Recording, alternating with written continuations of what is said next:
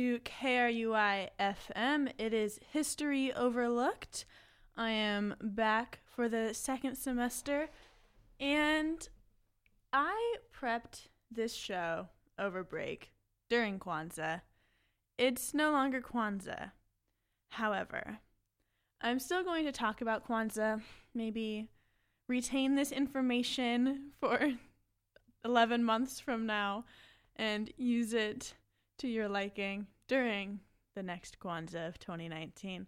However, I realized that I didn't really know much about Kwanzaa, the holiday, nor its origins, and none of my friends really did, none of my family, and I figured this would be a good thing to talk about on air.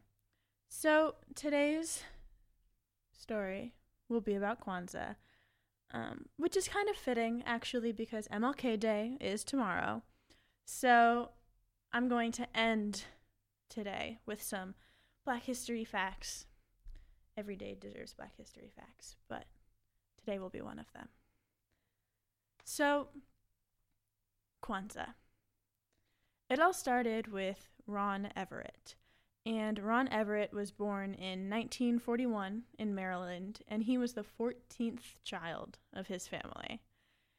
In 1959, he moved to Los Angeles and began attending Los Angeles City College, where he became active in the Congress of Racial Equity and the Student Nonviolent Coordinating Committee. And he eventually became the Los Angeles City College's black first black student president.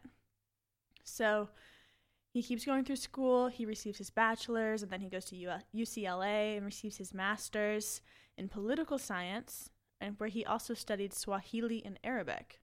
So during this time when he's getting his bachelor's and he's getting his master's, he's becoming a lot more interested in African studies, in languages such as Swahili and Arabic, and he takes a certain interest in specifically African studies, but he's also looking at it from a context of the United States.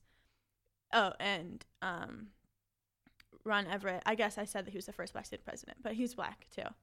So he changes during this time his name to, I'm actually not certain how to pronounce his first name, Maulana, M A U L A N A, Karenga.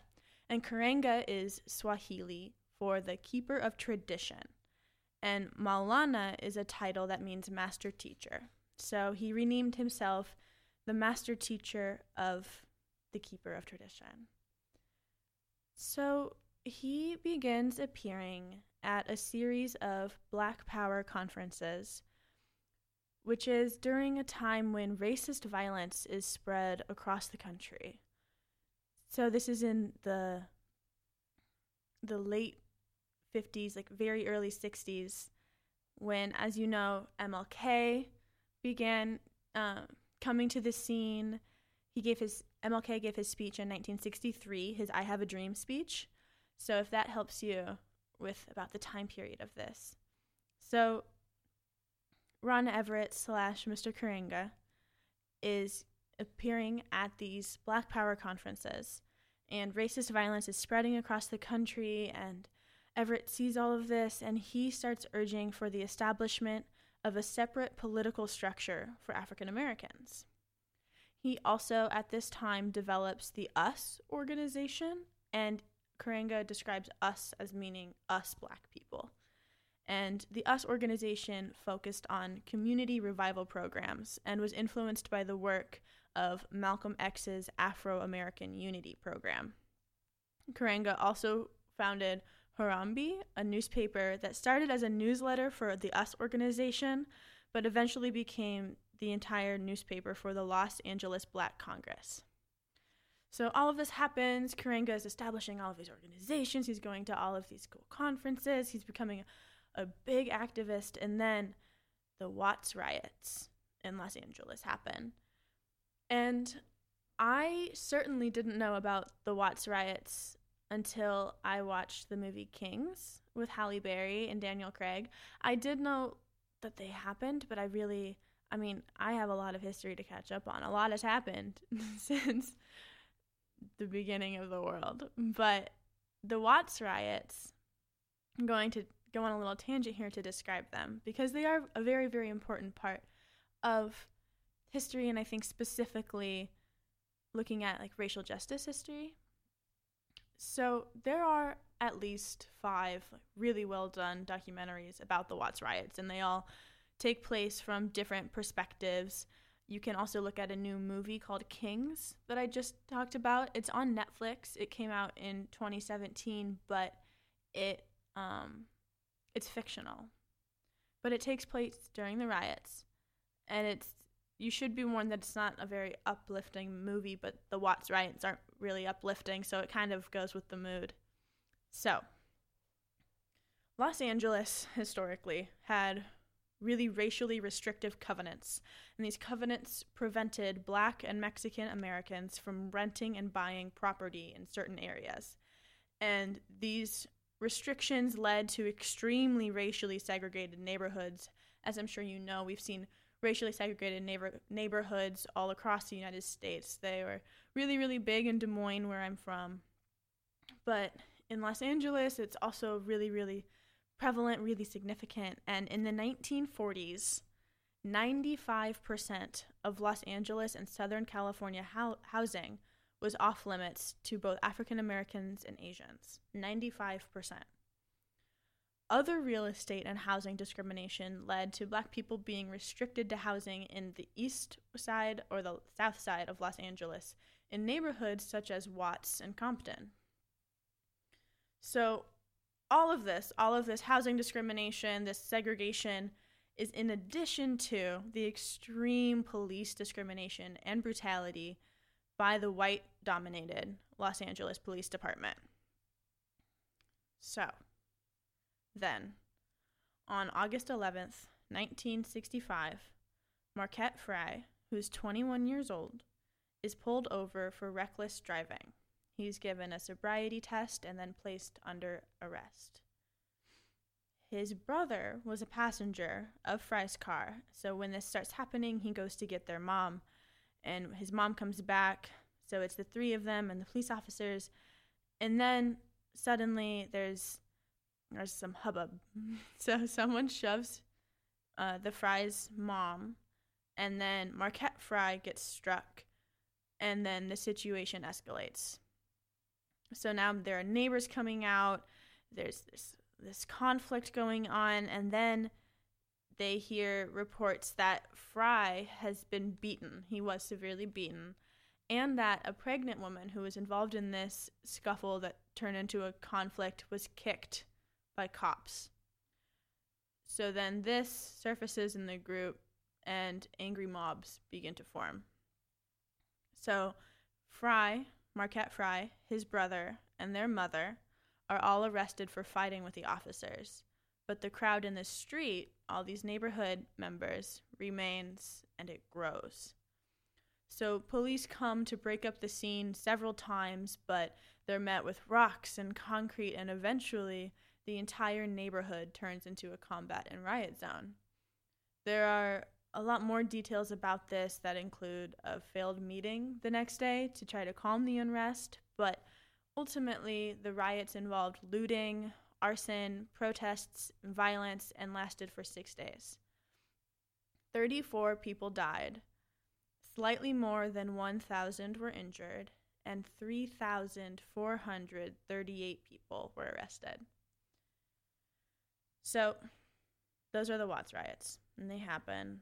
Karenga, as you know, is from Los Angeles, or he at least began living there for a while, so he's very aware of this. And so, these riots, along with the other incidences of racist violence and brutality across the country, inspire Karenga to create a holiday of unity for his fellow African Americans. So, Karenga is specifically looking for ways to bring African Americans together as a community, and he wants it to be non political and non religious. So, since he has some background in African studies and traditions and languages, he turns to that. And he starts researching African first fruit, like harvest celebrations, which exist all across southern Africa. And these harvest celebrations, these first fruit celebrations, form the basis of Kwanzaa, especially and specifically a Zulu festival called, and I'm going to butcher this, Mkosi Wakwashwama. So, Kwanzaa technically is spelled from its African origins is spelled K W A N Z A, but Karenga, as you'll learn, decided to use the number seven as symbolism. Seven is strewn throughout the entire holiday, and so he decides to unite all of these sevens together by adding an extra A to the word Kwanzaa to give it seven letters. So this is, as I said, complemented by the holiday's seven principles and seven symbols. So he officially creates Kwanzaa in 1966, which is in the height of the civil rights movement. As I said, MLK gave his speech, his I Have a Dream speech in April of 1963, and he died in 68. So this isn't so Karenga creates Kwanzaa in 66. And he decides that it's going to be celebrated for seven nights, starting on December 26th, so the day after Christmas, through January 1st. And its name Kwanzaa is derived from the Swahili phrase Matunda ya Kwanza, meaning first fruits. So Karenga first said that this was an alternative to Christmas. So he believed that the Christian holiday itself was a white religion that should be shunned by black people.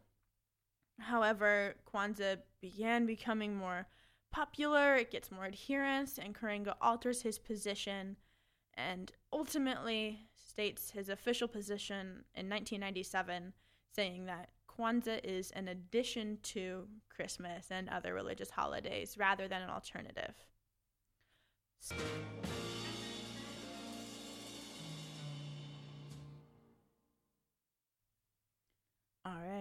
Nina Simone, her glorious wonder. So, back to Kwanzaa. So, Kwanzaa celebration itself includes songs and dances, African drums, storytelling, poetry reading, and a large traditional meal. But like any holiday, each family celebrates a little differently. However, the basics there are seven nights of Kwanzaa, and on each night, the family gathers together and a child lights one of the candles on the kinara. And the kinara is a candle holder, and there are four candles on each side and or three candles on each side and one in the middle. And when they light the candle, they discuss one of the seven principles according to whichever night it is. And the seven principles are called Nguzo Saba, which means seven principles in Swahili, and are each values of African culture, which, quote, contributes to building and reinforcing community among African Americans quote from history.com. And the set was created by Mr. Karenga. So, in order, these seven principles. I think each of them is really, really interesting and really, really vital, and we could all draw something from these principles if you find something um, entertaining or intriguing about them. So I'm going to list them all and describe them all a little bit according to their official definitions as given by the official Kwanzaa website. So, day one, the principle is unity, and the word for unity is umoja. And it says that unity is to strive to maintain utility in the family, community, nation, and race. They light this candle on the first night, which is the black mi- candle in the middle of the kinara, which has, as I said, three red candles to the left and three green candles to the right. So the candles themselves are called the Mishumaa Saba, and the colors are purposely red, black, and green, which is from the flag that is created by Marcus Garvey, and they also are meant to represent African gods. So, day two, self determination.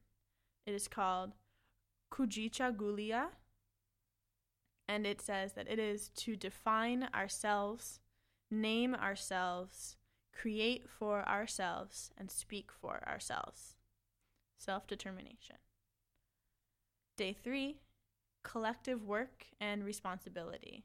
Ujima.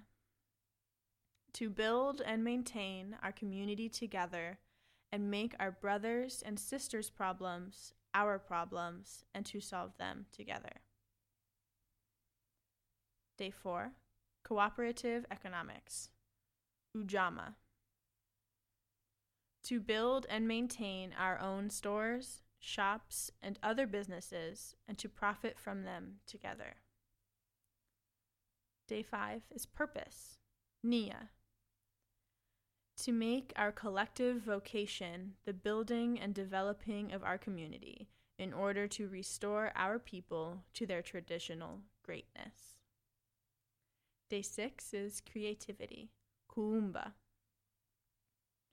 To do always as much as we can in the way we can in order to leave our community more beautiful and beneficial than we inherited it. So this is day six, and day six always falls on December 31st. And it includes an African feast called Karamu, which is the, a really, really big feast held during Kwanzaa. So day seven is Imani, and that means faith. And it is to believe with all our heart in our people, our parents, our teachers, our leaders, and the righteousness and victory of our struggle. So, those are the seven principles that are talked about after the lighting of each candle, one per day, every day for seven days. And there are also an additional seven symbols. And these seven symbols represent values and concepts that are reflective of African culture. So we have the crops, the placemat, an ear of corn, the seven candles, the candle holder, the unity cup, and gifts.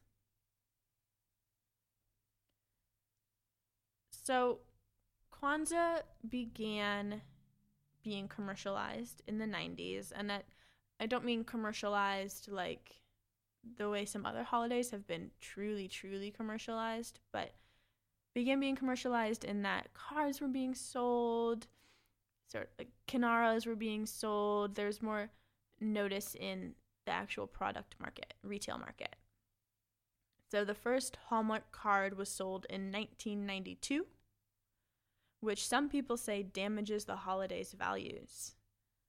And the first presidential declaration marking the holiday was given by President William Clinton, Bill Clinton, in 1997, which is 31 years after Karenga first established it. So in 2015, the National Retail Federation Marketing Survey found that approximately, and these, I found a lot of different statistics on these, but this is the one that I I trusted the most. It came from the National Retail Federation. However, the statistics do vary a little bit. But according to this one, in 2015, approximately 1.9% of people who were polled planned to celebrate Kwanzaa, which is about 6 million people. This took place in the US. So 6 million people said that they would celebrate Kwanzaa of the people who were polled. But it is also celebrated across the world. But although it's unknown to what extent it is celebrated across the world, it is it is celebrated across the world, which is kind of cool that Karenga started this in 1966 and it's bolstered. It's completely international now. But Lee D. Baker says about 12 million total is his estimate of people who celebrate Kwanzaa. However, the African American Cultural Center claims 30 million, at least in 2009. And then a University of Minnesota professor says that about somewhere between 1 and 5% of African Americans celebrate it, in addition to some white institutions, which is interesting. So, as I said, it has been become international. It's spread to Canada, it's celebrated by black Canadians, and has also gained popularity in France, Great Britain, Jamaica, and Brazil, where celebrations are held in several cities. And celebrations are held in the United States as well in several cities. I when I was researching this, I found celebrations in Philadelphia and Charlotte in Chicago and cities across the United States. And I even have a little clip of the 2018 celebration in San Francisco. Their local news KTVU staff of San Francisco actually reported on it.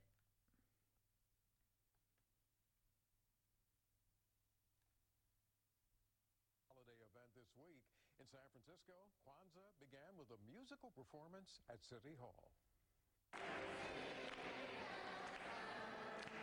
There are some great singers there. Kwanzaa continues until New Year's Day. It was created in 1966 by Professor Ron Karenga. It celebrates very important principles to the African and African American culture.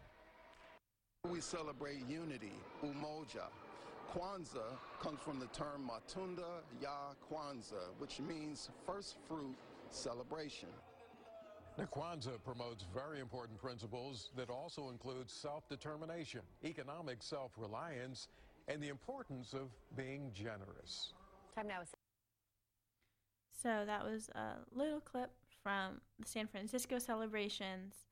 But it is really cool that all of this started in 1966 from someone who just wanted to create unity among African Americans. He felt that he, as an African American, really, really valued that and would see the value in more of his peers unifying as well. So, 1966 to 2018, that's where it's come.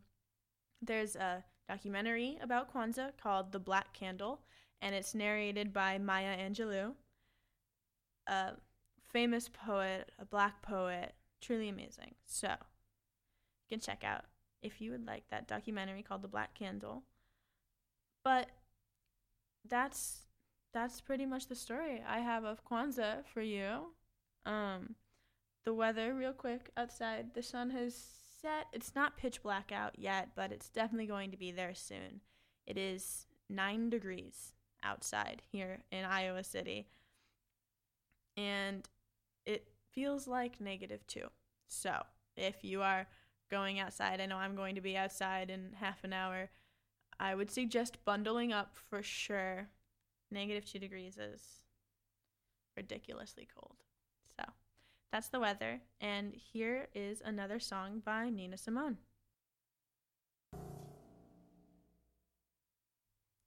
Okay, so Nina Simone. So, since I believe that there's not enough black history facts out there in the world, I'm going to read you some of the stories that I found on PBS.org. So, I did not compile these myself. It's from a list called 10 Little Known Black History Facts from PBS. And I'm going to read four or five of them. Some of them you might know, some of them I did know, but some of them you might not.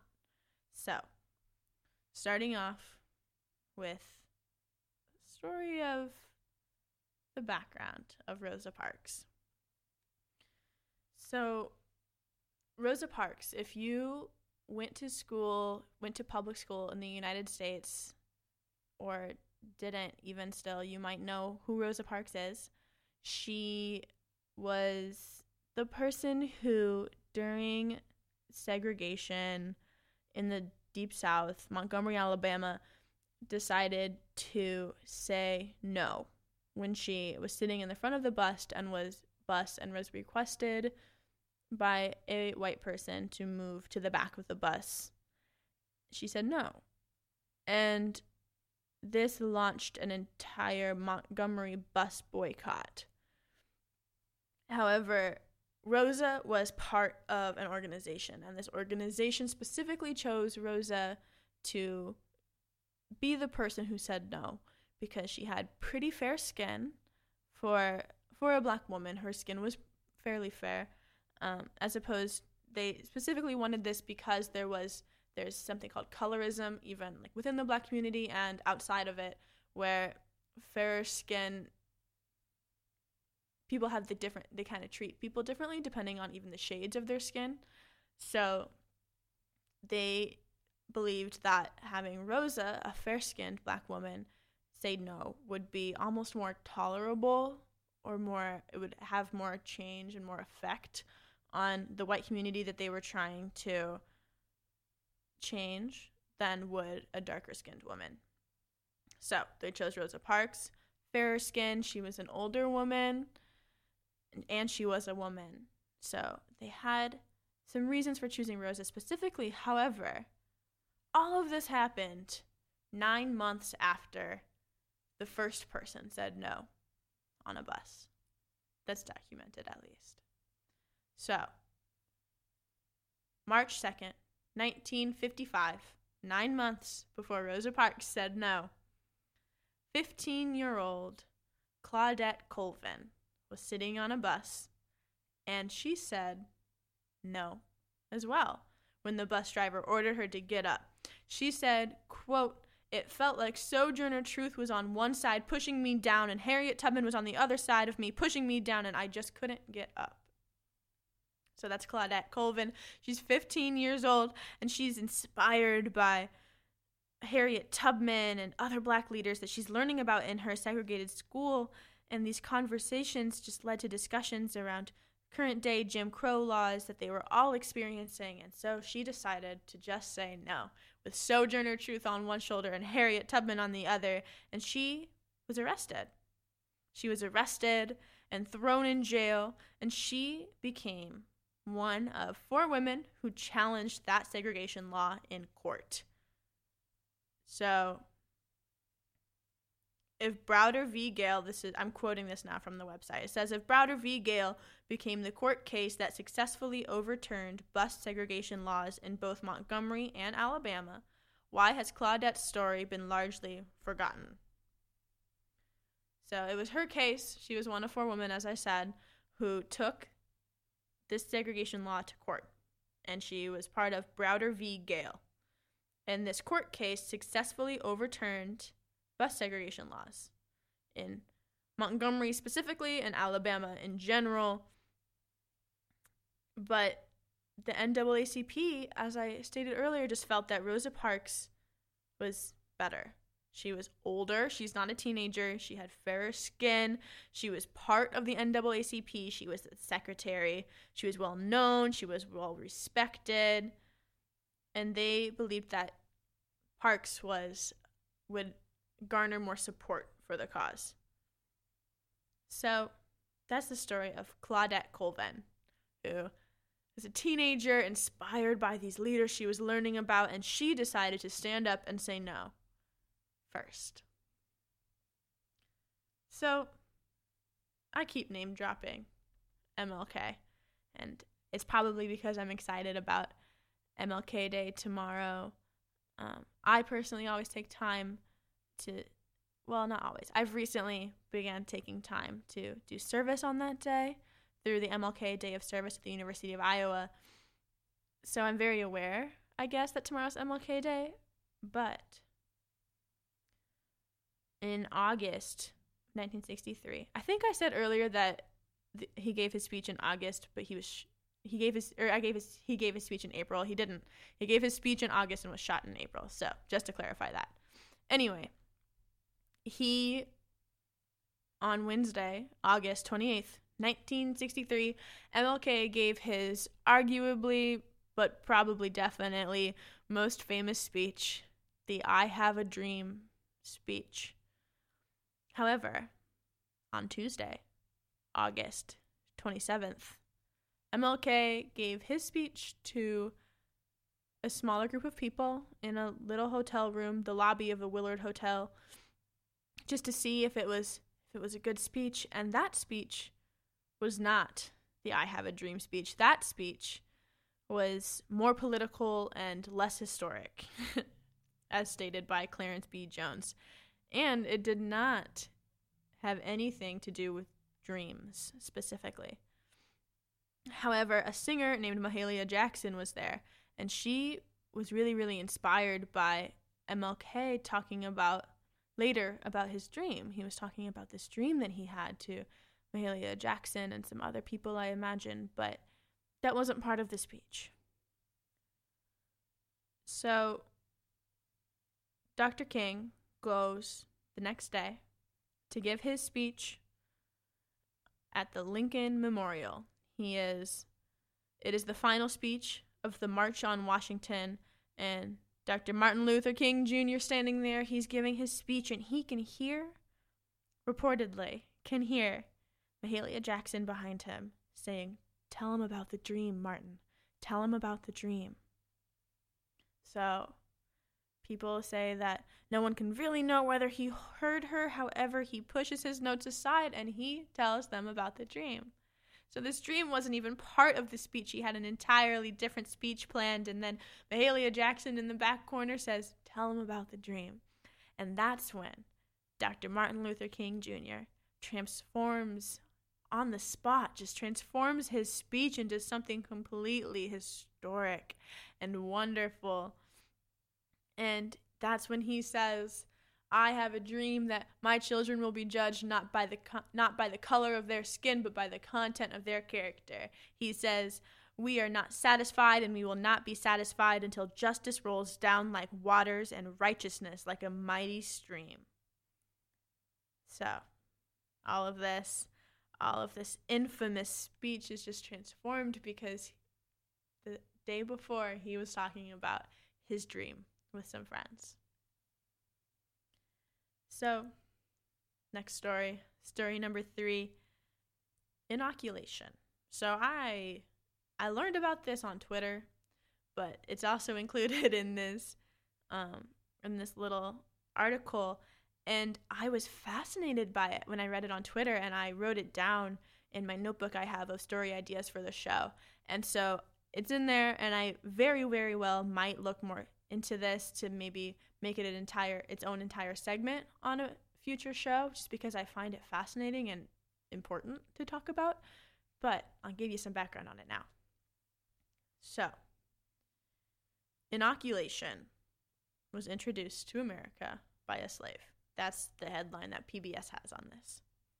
But we'll step back a little bit. So, this person named Onesimus was is assumed to have been born in Africa in the late 17th century but eventually lands in Boston. He was one of a thousand people of African descent living in a Massachusetts colony, which probably means one of a thousand slaves, but anyway. He was Onesimus the person was a gift to the Puritan church minister Cotton Mather from his congregation in 1706. So Onesimus told this person about the centuries old tradition of inoculation that was practiced in Africa. So he explains that if you take material from an infected person and you put just a little bit of it in a healthy person, that healthy person won't get sick by the same disease because their body learns how to fight it. So, you could take smallpox from an infected person and purposely put it in the healthy person, and it'll make them immune to smallpox. So, this was considered extremely dangerous at the time, which makes sense because, I mean, I would have a hard time trusting it. It sounds kind of crazy, but you'd have to try it to see if it works. So, Cotton Mather Onesimus's master, owner, convinced a doctor to experiment with this once a small ep- once a smallpox epidemic hit Boston in 1721. So then this doctor, Dr. Boylston, inoculates 200, over 240 people. So this process of inoculation was opposed politically and religiously and medically in the United States and abroad. And the public reaction to the experiment put both Cotton Mather and Dr. Boylston's lives in danger. However, records say that only 2% of patients who requested inoculation died, compared to the 15% of people who were not inoculated who did contract smallpox. So they go on and they actually use Onesimus's description of this traditional African practice to inoculate American soldiers during the Revolutionary War.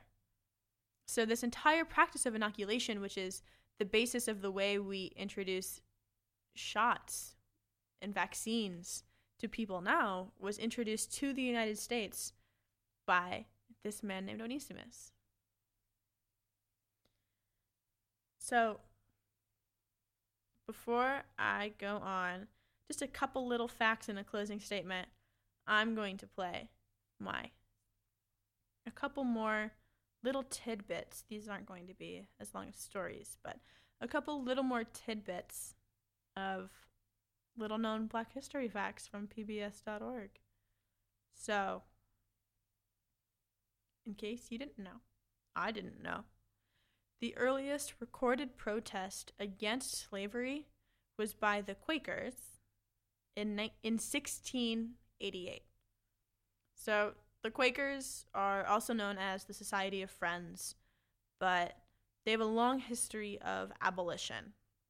And I think they originated in Pennsylvania, but they protested slavery in 16 88. They said that the slave trade was a grave injustice against their fellow man, and they used the golden rule to argue against such inhumane treatment. So the golden rule is treat others the way you wish to be treated, and they said that that is not treating others the way you wish to be treated, and that it's unjust.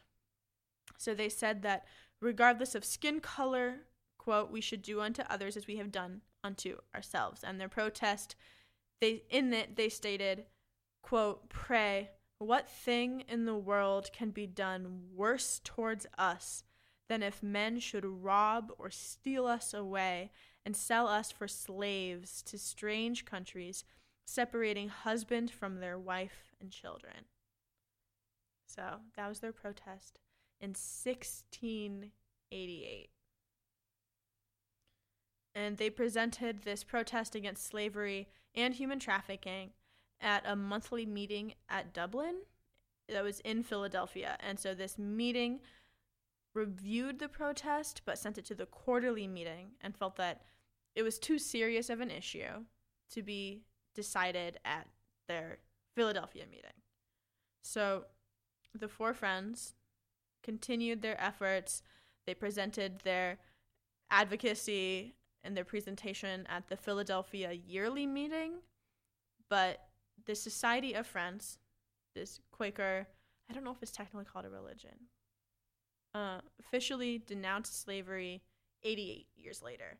However, 88 years later is still relatively early compared to when the rest of the United States denounced slavery because that was in se- 88 years after 1688, 1776, which was when America was just getting started, literally. So the Quakers, Quakers were onto something. So a few more in there's a little place in time when historically black colleges and universities, HBCUs, kind of enveloped Jewish students and Jewish identity as well. And that is because in the 1930s, there were a lot of Jewish academics from Germany and Austria who were dismissed from their teaching positions because of Adolf Hitler and Nazism going on, eventual Holocaust. So these people, these Jewish academics, are being dismissed, and they came to the United States searching for jobs. But in the 1930s, there was a depression in the United States, and there was xenophobia, there was a rising anti Semitism, and it, they still found it difficult to find work. However, they did find more than 50 positions in HBCUs in the segregated South. So, HBCUs were originally established to educate freed slaves and teach them how to read and write. But by the time the Jewish professors arrived, the number of HBCUs in the South had grown to 78. So now there are 78 colleges slash universities in the South that are teaching Black African American people more than just reading and writing. But this is mostly because the South was segregated at this time. So now African Americans are being persecuted. They've been persecuted, but now they have Jewish people who are being persecuted coming in as well, and they felt unified in this. So these Jewish professors in the black colleges found these HBCUs environment to be comfortable and accepting and they created special programs to provide opportunities to engage blacks and whites in meaningful conversation, which was often for the first time. However, eventually the interests of people who are Jewish and African Americans kind of diverged a little bit. So this was just a shared experience for a little tiny part of the 1930s and early 40s, but it's a key part of the civil rights movement. So, just a couple more tiny little facts. One in four cowboys was black, despite the stories told in popular books and movies. So, if you've only ever seen people who are white portrayed as cowboys, remember one in four cowboys were black.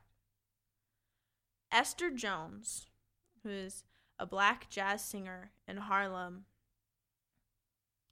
was actually the inspiration or the real. She is the real Betty Boop. So if you look up Betty Boop, you'll see what she looks like. You'll see her cartoon, and just no, it's actually completely modeled after and inspired by Esther Jones, a black jazz singer in Harlem. So, those are all of my little facts. I want to close today with a James Baldwin quote to get you ready for MLK Day tomorrow, perhaps thinking about all of this history that is overlooked often by our education system and by us in general as both Americans and just people in the broader world. So, in closing, a quote from James Baldwin, an author, a black author. He says, For history is not merely something to be read, and it does not refer merely or even principally to the past. On the contrary, the great force of history comes from the facts that we carry within us. Are consciously controlled by it in many ways, and history is literally present in all that we do. It could scarcely be otherwise, since it is to history that we owe our frames of reference, our identities, and our aspirations. So, James Baldwin reminding you that history matters, not just looking into the past, but as who we currently define ourselves as and what we can look forward to in the future. So, happy Martin Luther King Jr. Day. Hope you have a good weekend, stay warm because it's cold. So enjoy your snow day tomorrow. See you next week on History Overlooked.